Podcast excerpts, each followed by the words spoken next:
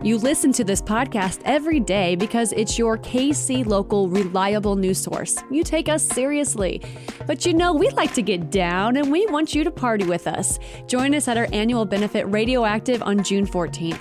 NPR's All Things Considered host Ari Shapiro is the featured guest at this party, and it's gonna be bumping. You gotta be there.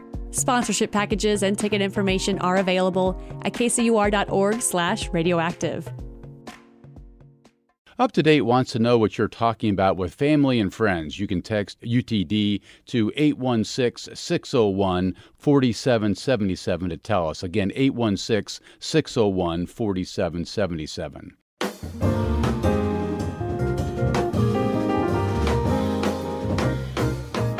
This is up to date on KCUR 89.3. I'm Steve Kraske. In just six days, Leonard Taylor is set to be executed by the state of Missouri for the murder of his girlfriend and her three children nearly 20 years ago in St. Louis. If the ex- execution happens as planned, Taylor would become the third person that Missouri has put to death since late November. But Taylor claims he is innocent and says that his February 7th execution should be halted. There's a lot to dig into here from the case itself to his claims of innocence and what could be done about it. And we have a reporter here, Katie Moore of the Kansas City Star, to help us break down it all for us. Katie, nice to have you here. Welcome. Thanks for having me on. So, first of all, Katie, let's get into the original crime for which uh, he was sentenced to death. For those that aren't familiar with this case, what was that crime? Yeah, so in December of 2004, um, Angela Rowe, his girlfriend, and her three kids um, had not been heard from for a few days. And so a concerned family member uh, called police. They went out there and they were discovered. Um, all four of them had been fatally shot. Um, and then Taylor was picked up a few days later in Kentucky and was subs- subsequently convicted at trial. Hmm. And he's been claiming that he's innocent, what, all that time? Yeah, he's maintained his innocence since his arrest, and he has pointed to um, this alibi that he was in uh, California at the time of the deaths. So he's saying he was halfway across the country when these deaths happened. Are there is there any evidence that that indeed was the case? Yeah, so um, prosecutors have never disputed that he had left Missouri a week before the bodies were found. Um, the medical examiner initially said that uh, they had been killed about three days before the bodies were found, um, and that changed at trial to up to three weeks. So that would have put Taylor still in Missouri at that time. What new evidence has been brought forward in this case in, in more recent years here? Yeah, so there's been um, new evidence throughout many years of appeals, and as recently as last week, his attorneys had a forensic pathologist review the case. And last week, she signed an affidavit um, saying that evidence from the body showed that they'd been dead for about three days um, until the time they were found. So, again, indicating that, you know, Taylor would have been out of the state at that time. Wow. And he's quite open about other crimes that he committed uh, years uh, ago, also as a drug dealer. Tell us about Leonard Taylor's past on that front there. Yeah, so um, he moved to California when he was about 22, and um, up until that time, he had lived a pretty normal life. He had been in the military for, I think, six years, and when he ended up going to Southern California, he started selling drugs, and it grew to a pretty large scale. And so that's when uh, things really changed. He was making a lot of money. He had um, several girlfriends, several houses in different states, um, and then ended up getting caught a couple times for uh, the, the, drug crimes, and also he had been into some fraud. And I guess he said over the years that he was a good drug dealer. He knew what he was doing.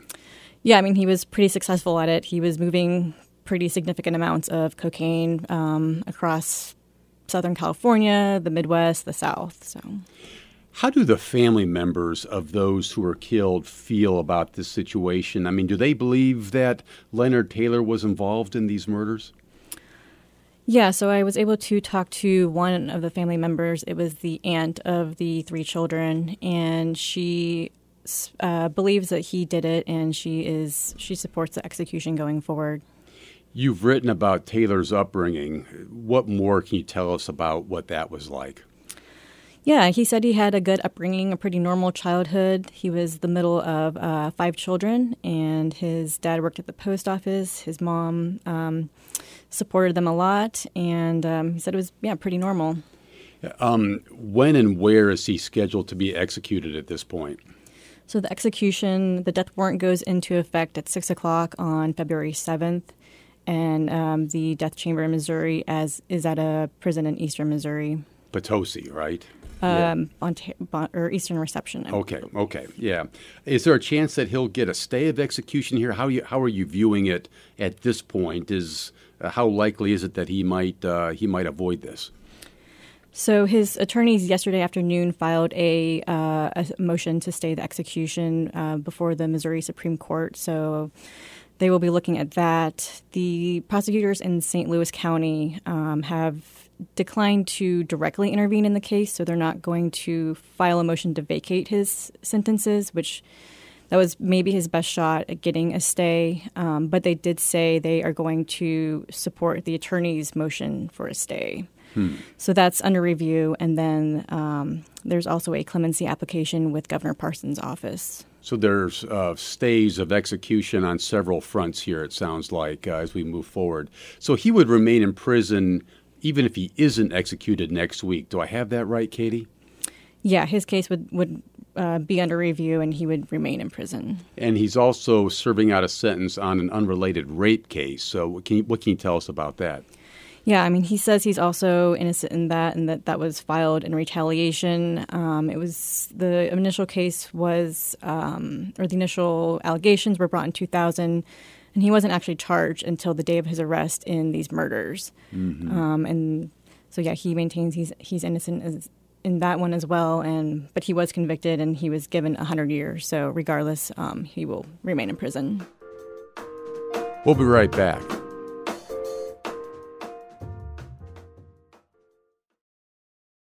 You've interviewed him in prison, right? Yeah.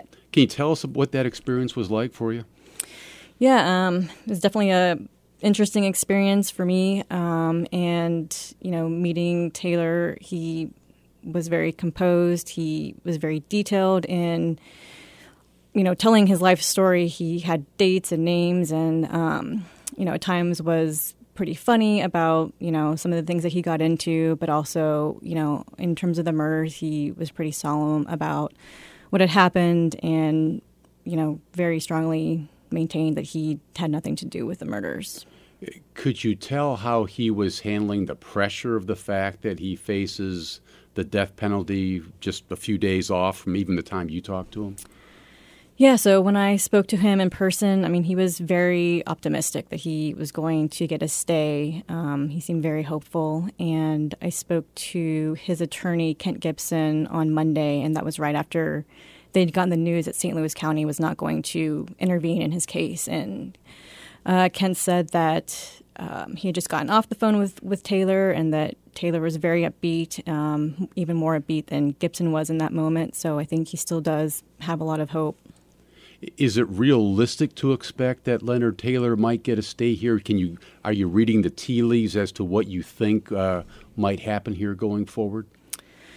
Yeah, it's a little unclear because his case is different than the previous two recent executions. Um, those two people had admitted that they had had been involved in the murders um, that they were convicted in. So, because Taylor has an innocence claim, it is uh, dif- different. Um, but yeah, it's a little unclear how Governor Parson or the Missouri Supreme Court will act in this case.